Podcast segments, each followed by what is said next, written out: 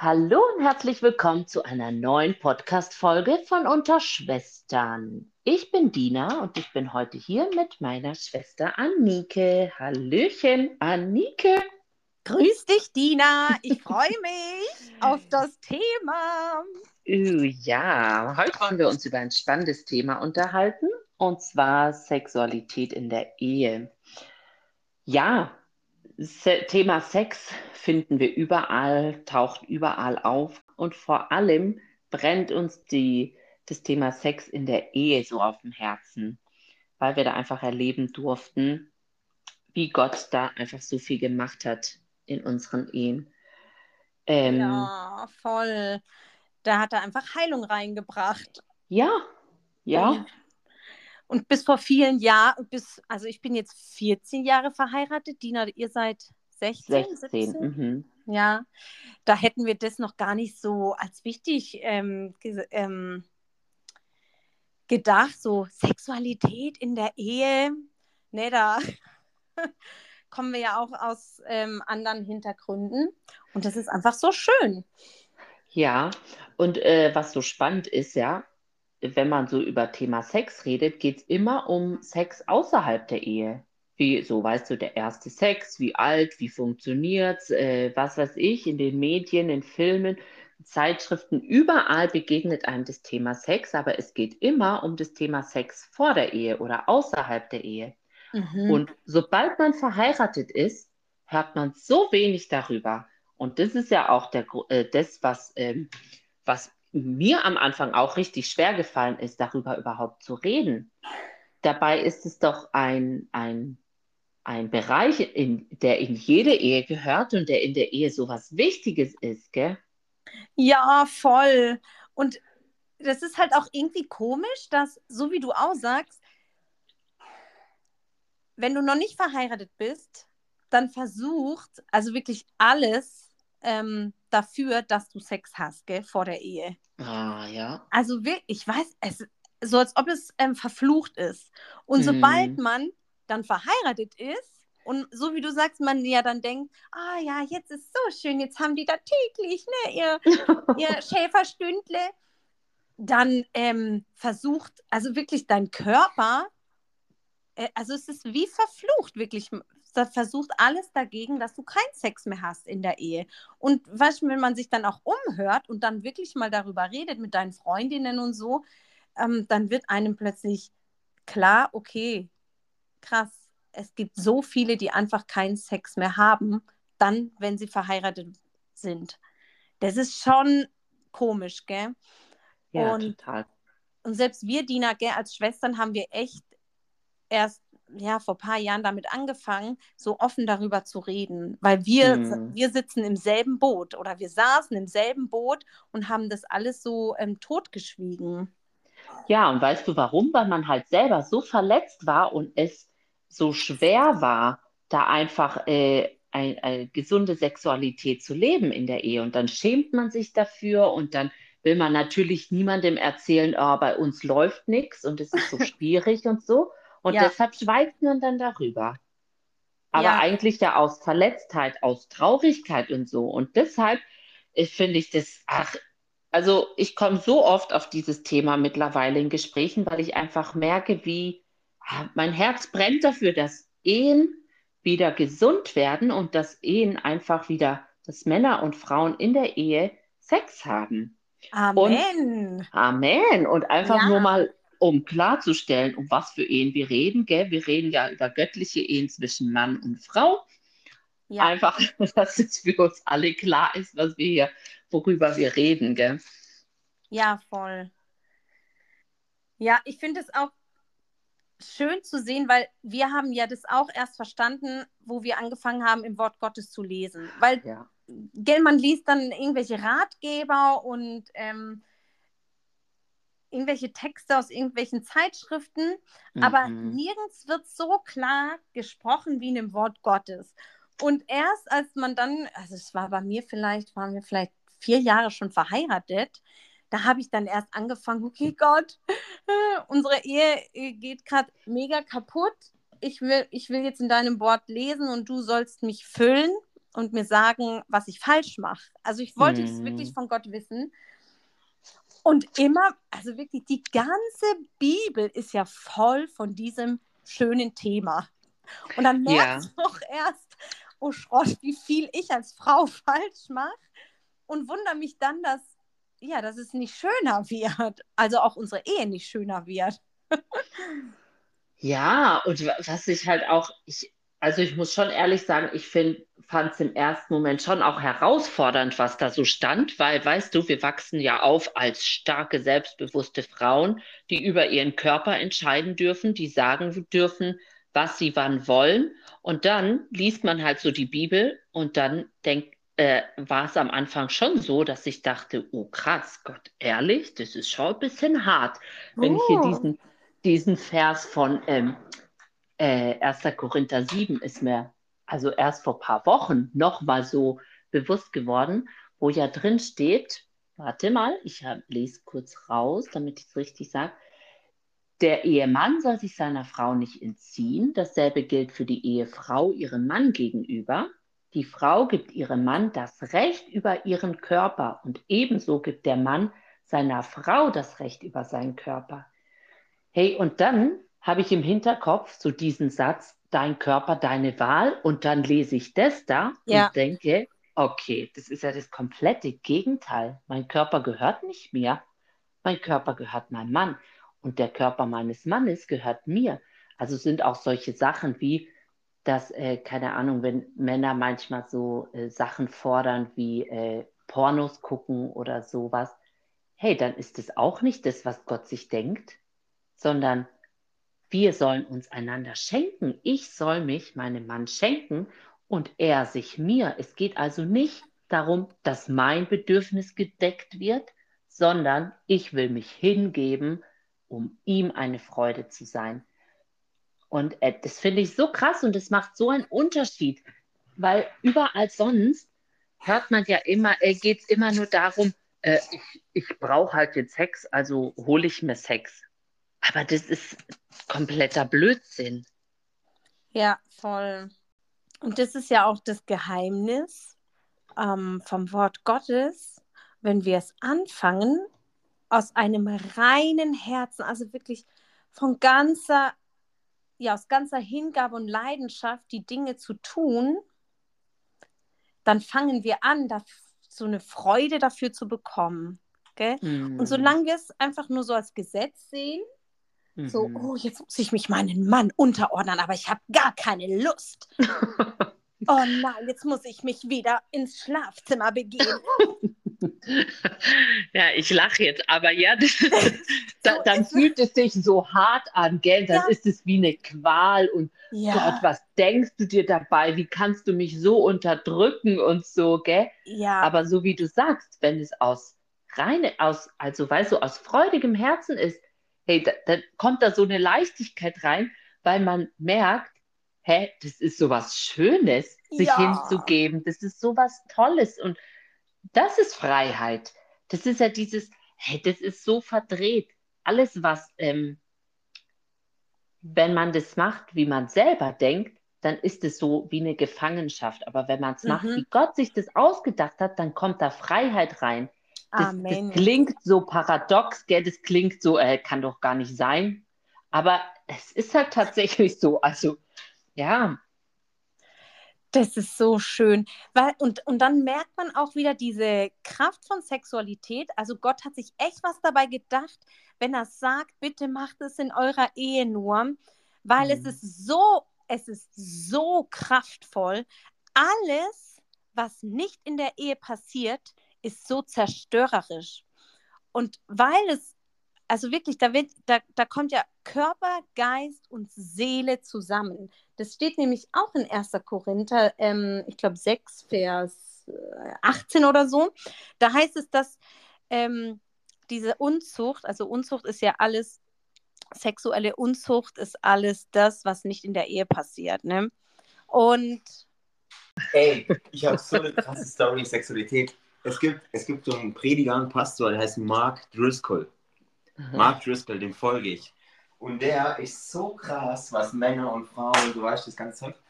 Und da hat sie, also ist echt krass, ich erzähl's euch kurz. Wer ist da? Dina? Dina, ja. Dina, ja, hi. Hi. Und der hat in einer Predigt äh, diese Bibelstelle, dass die Frau sie nicht entziehen soll und so, gell? Hat er Aha. gepredigt. Und dass die Frau sich selbst beim Oralsex nicht entziehen soll. Pass auf. Und dann, ähm, und die, die Frau war gläubig und der Mann nicht. Und die Frau hat das gehört, ist nach Hause gegangen, hat dann dem Mann quasi das angeboten. Und der Mann, der Mann hat gesagt, Alter, was für eine krasse Kirche, die sowas empfiehlt. Und nächsten Sonntag mit in die Kirche und hat, und, und, und hat dort sein Leben Jesus gegeben. Ich habe den Predigt erzählt. Das ist geil. Also, ihr Frauen. Also, ich lasse mich in Ruhe. Klasse. Ah, aber der Prediger hat ja echt Eier in der Hose, oder? Das ist sowas predigt. Ha, ja, voll. Ja. Ja. Also, gell, mein Zeugnis, das, was ich vorher gesagt habe, äh, dass ich dieses Buch gelesen habe, Mhm. das ging sogar noch weiter, weil ich war ja da schon zu dem Zeitpunkt schwanger vor der Ehe. Und da hat er nämlich, das war ein Buch von Mann und Frau geschrieben, wo er auch drin geschrieben hat in den ersten Seiten, ähm, entzieh dich deinem Mann nicht. Ähm, und du weißt, jetzt bist du ja schwanger und selbst da, dann leg halt mal Hand an. So hieß es, so stand es dann. Das ist so cool. Und es, Ja, es ist toll. weißt du, dann sind auch so, ich verstehe dann auch nicht, wenn, äh, oder was heißt, ich verstehe nicht. Ich, ich kann es schon nachvollziehen, aber weißt du, äh, bei, äh, in den Social Media lese, äh, höre ich so viel, wo Frauen dann sagen, ja, das ist mir halt alles zu viel und so nach der Geburt und aber die meinen dann nicht direkt nach der Geburt, so zwei Stunden danach, sondern auch noch Wochen nach der Geburt, wo eigentlich es ist körperlich alles abgeheilt, alles gesund und so. Und wo die dann immer noch sagen, das ist mir alles zu viel. Und Mm. weißt du, das, das, das tut mir dann fast schon weh. Weil Ja. das, das wäre im Prinzip so, wie wenn mein Mann sagt, du, also reden, das ist mir echt zu viel. Also ich will jetzt erstmal ein paar Monate nicht mehr mit dir reden, das war so Mhm. hart. Wir Frauen, wir wären die Ersten, die dann schon längst weggerannt wären, gell?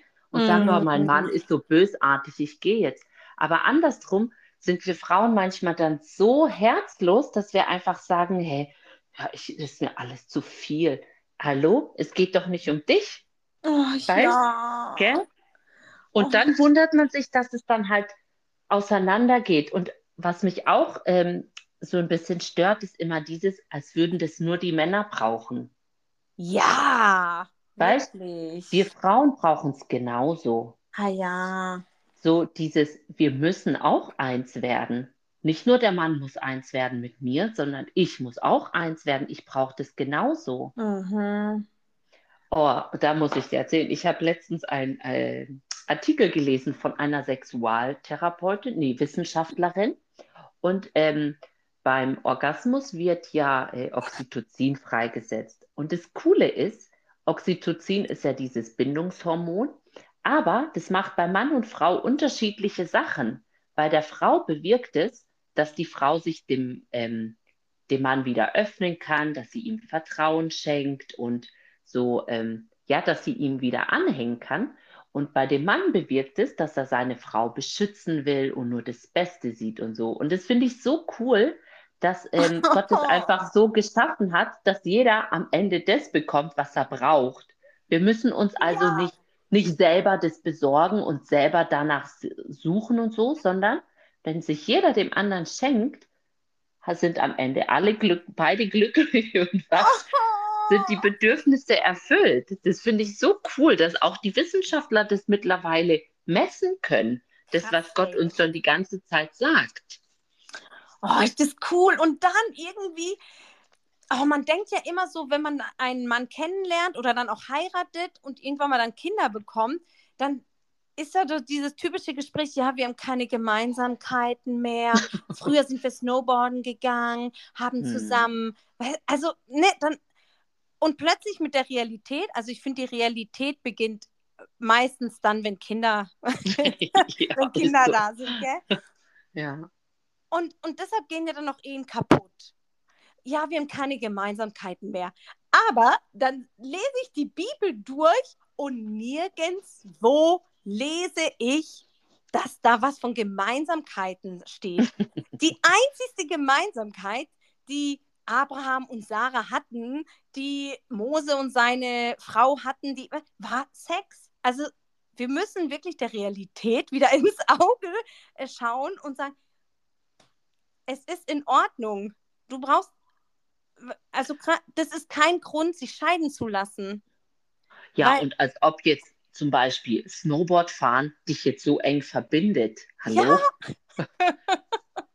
ich meine, und wahrscheinlich ist halt der Punkt, wenn man über längere Zeit ähm, keinen Sex mehr hat, dann, dann geht ja auch die Verbindung verloren. Oh, ja. Wie soll man denn da überhaupt dann auch eine Verbindung haben? Dann bringt auch das Snowboardfahren nichts mehr.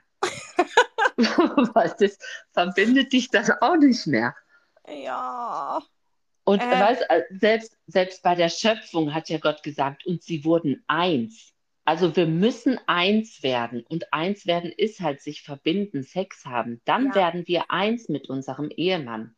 Ja. Das passiert halt nicht, wenn wir äh, alles ausdiskutieren oder wenn wir immer einer Meinung sind, sondern wenn wir Sex haben, werden Amen. wir eins. Ja. Ja, richtig stark. Oh, das ist, oh, das ist einfach so cool. Wirklich äh, auch dieser, äh, der, also eben Sex wird ja schon im ersten Mose, also wirklich ganz am Anfang, 1. Mose 2 oder so. Da heißt hm. es ja dann auch schon, äh, der, war das das mit, ähm, der Mann soll seiner Frau, der Mann soll seine, seine Familie verlassen mhm. und sich dann seiner Frau anhängen mhm. und dann werden sie eins. Also mhm. es ist mhm. wirklich schon ganz am Anfang, gell? Erster Mose. Ah, ja, ja, ja, cool. voll. Gleich bei der Schöpfung, ja. Ja, und da liegt halt auch einfach so ein Segen drauf. Und was halt auch so spannend ist, es geht ja gar nicht darum, welches Ehepaar macht jetzt was oder welches Ehepaar mag jetzt was. Kann ja total unterschiedlich sein. Aber wichtig ist halt, dass wir miteinander ähm, zusammen sind. Gell? Ja. Und ich finde, es hilft auch, vor allem wenn du, ähm, wenn du diesen Jesus kennst, gell? so war das dann beim bei uns, wir haben angefangen, davor zu beten. Und mm. bei den mm. Männern ist es ja oft, die sind ja dann schon direkt schnell dabei. ne? Aber wir Frauen, wir haben ja manchmal Gedanken noch so. Manchmal wirst du ja auch überrascht. Du bist gerade am Küche aufräumen und hast unrasierte Beine und was weiß ich. Fühlst dich jetzt gar nicht danach. Die Kinder rennen überall rum und dann kommt der Gatte von der Arbeit und hat Lust und nee, das geht jetzt nicht. Nein, nein, ich habe noch so viel zu tun und und irgendwann mal habe ich dann gecheckt, nee, stopp mal. Ich, ich will doch, ich will bereit sein. Und, mhm. und dann bete einfach. Also ich habe dann angefangen, Jesus, lass uns jetzt einen richtig guten Sex haben. Und, und hast du es für dich gebetet, oder? Also Anfang, Vor der ganzen Familie. man beginnt erst im Kopf so, okay, jetzt, ah. ich will jetzt nicht diese blöden Gedanken haben, dass die Wäsche noch rausgeholt werden muss und was weiß ich und die Kinder dort und dort, sondern erst für sich, Jesus, bitte komm jetzt rein, komm jetzt rein. Mhm. Aber irgendwann mal haben wir dann auch angefangen, oder ich, laut zu beten. Mhm. Aber klar, cool. manchmal hat man ja auch einen unchristlichen Partner und der denkt dann was, hä, wieso betet die jetzt? Das ist, das ist echt schön, auch einfach äh, leise im Kopf zu beten, weil eben vor allem wir Mädels haben da, glaube ich, das Problem nicht gleich abschalten zu können. Und es ist so cool, Dina, weil desto mehr ich ähm, angefangen habe zu beten, also ein kurzes Gebet, mhm. desto schneller sind diese Gedanken gegangen. Mhm. Und desto schneller konnte dieses Liebesakt ähm, einfach passieren. Und mhm. diese Leidenschaft, also dann kommt dann Leidenschaft und Leichtigkeit rein. Mhm. Und das wollen wir doch. Und dann macht es, und dann ist es plötzlich eben so was Schönes und es macht Spaß und Freude und es mhm. macht Spaß, sich zu verbinden, eins mhm. zu werden. Mhm. Ach ja, voll. Und ich meine, wir, wir kommen ja alle daher, dass wir am Anfang noch nicht wussten, wie, das gut, äh, wie man das gut umsetzen kann. Und äh, auch da einfach, gell? Erstens nimm Gott mit ins Boot und zweitens probier einfach aus. Ja. Und es darf auch äh, immer schöner werden. Also, das ist ja das Coole. Es, es darf immer schöner werden. Wenn wir durch die, unsere Kirche manchmal so mit äh, älteren Ehepaaren noch reden, es ist so herrlich. Da gibt es wirklich in unseren Reihen noch leidenschaftliche Omis und Opis, die davon so schön schwärmen. Also wirklich, die Oh, wie sind 30, süß. 40, 50 Jahre verheiratet, aber es gibt die. Und da wollen wir doch wieder hin, Dina. Gell? Wir wollen doch, wenn wir Ja. alt sind, davon reden, wie sehr wir in, unseren, in unsere Männer verliebt sind. Ja. Und weißt du, was ich halt auch, was so gefährlich ist, wenn wir halt ähm, uns enthalten oder äh, nicht bereit sind, uns zu verbinden mit unserem Mann, dann, das steht auch eben schon in der Bibel, dann ist die Gefahr, dass wir versucht werden. Und das ist doch Mm. tatsächlich so, wenn man mal eine Zeit lang, warum auch immer, vielleicht hat es nicht geklappt, vielleicht war, was weiß ich, war man bockig oder sonst was. Und dann, was ist dann? Dann fängt man an zu vergleichen. Ah, okay, der Mann ist viel besser, der hilft viel mehr oder der Ja. ist öfter da. Und die Männer fangen halt an, sich umzuschauen. Ah, die ist aber nett zu ihrem Mann, die hält ihm, weißt du? Und das Mhm. ist genau das. Aber wenn wir, wir können dem einen Riegel vorsetzen, indem wir einfach regelmäßig uns verbinden, um einfach da vorher schon zu sagen, stopp, wir Ja. lassen sowas gar nicht zu. Ja, desto mehr, desto besser. Es ist wirklich so. Weil Ah, es ja. so, so wie die Psychologen, die, die Sexualthera wer, also wer hat es da herausgefunden? Dass Die Wissenschaftler die da, ja. Wissenschaftler, ne? Desto mehr, desto besser. Täglich, wöchentlich, also das ist ja das, das, das ist ja auch das Spannende, wenn man Ehepaare fragt, die sich scheiden lassen wollen, dann fragst du in einem Satz, wann hattet ihr das letzte Mal Sex?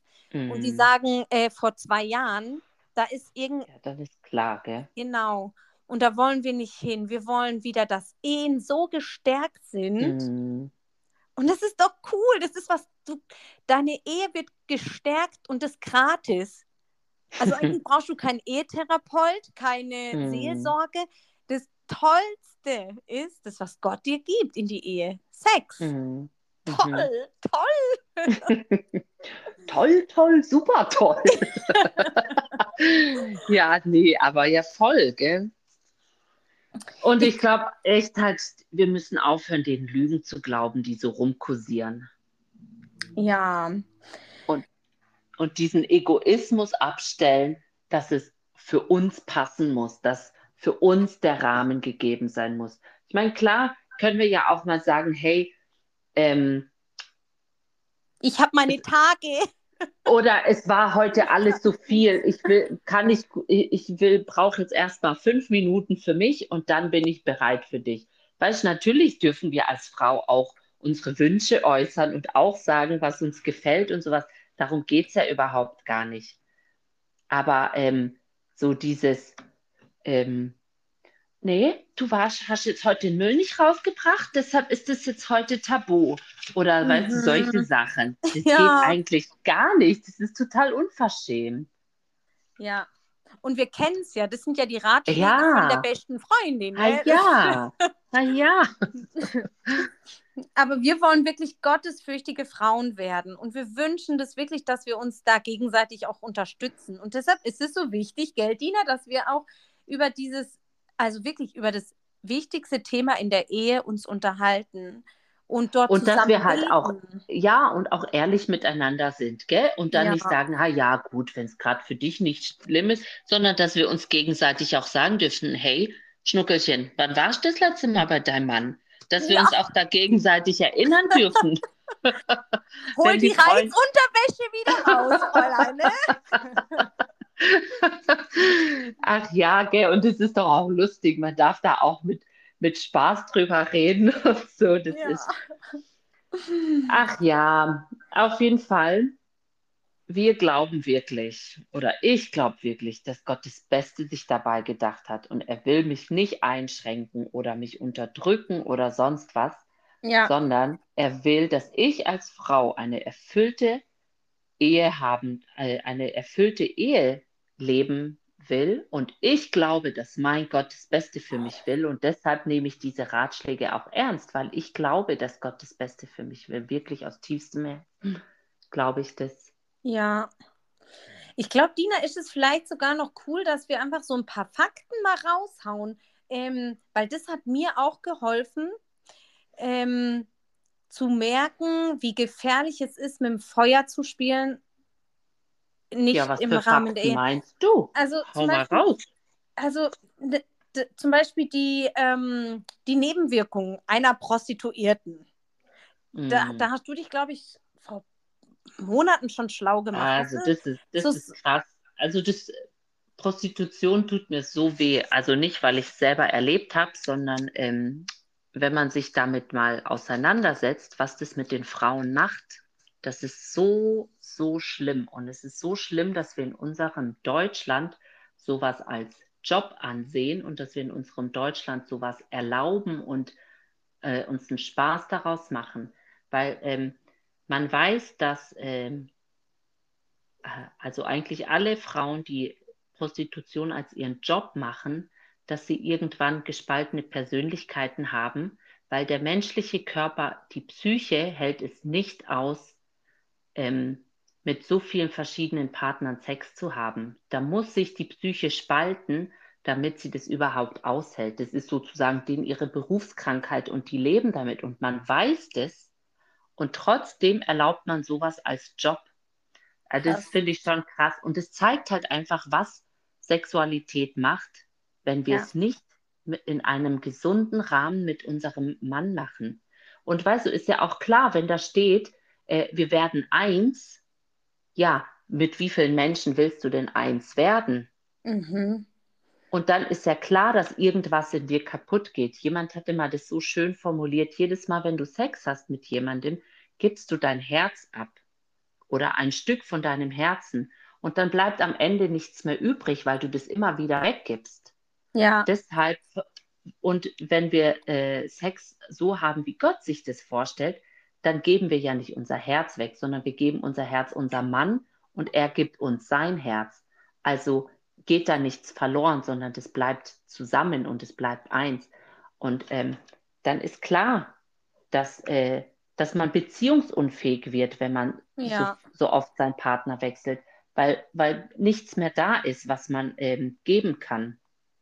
Ja, vor allem reicht schon ein, ein Partner zu viel. Also, weißt ähm, Ah ja, auch nur einer Weil- ist schon, ja. das ist schon einer zu viel, genau. Du weißt ja auch nicht, was er für eine Vergangenheit hatte. Nachher hat er sich schon mit äh, 10, 20 Frauen verbunden und das nimmt er ja mit und gibt Mhm. dir weiter. Also es ist unglaublich, was da passiert ähm, mit dieser Seelenverbindung. Und dann wunderst Ja. du dich, dass du seltsame Gedanken bekommst und Mm. einfach nicht mehr du selbst bist. Es war einer zu viel. Das ist echt, äh, ja, Obacht geboten. Deshalb erst heiraten und dann ähm, das haben. Und Oder- das Gleiche ist ja auch mit Pornografie. Das ist ja Ja. nicht nur, wenn du wirklich Sex hast, sondern auch Pornografie. Wenn du dir Sachen anguckst, wo, äh, also eben Pornos anguckst, das kommt alles in dein, also unsere Augen sind sozusagen der, der, der, also das, da, da kommt alles rein, was in uns reinkommt. Und wenn du das anschaust, dann kommt es auch in dein Herz und das zerstört dein gesundes Bild von Sexualität, von Ehe, von Beziehung, von wie es abläuft und es macht, stumpft ab. Und was halt auch der Punkt ist, die Menschen, die Männer werden dadurch auch impotent. Ja, das ist so krass.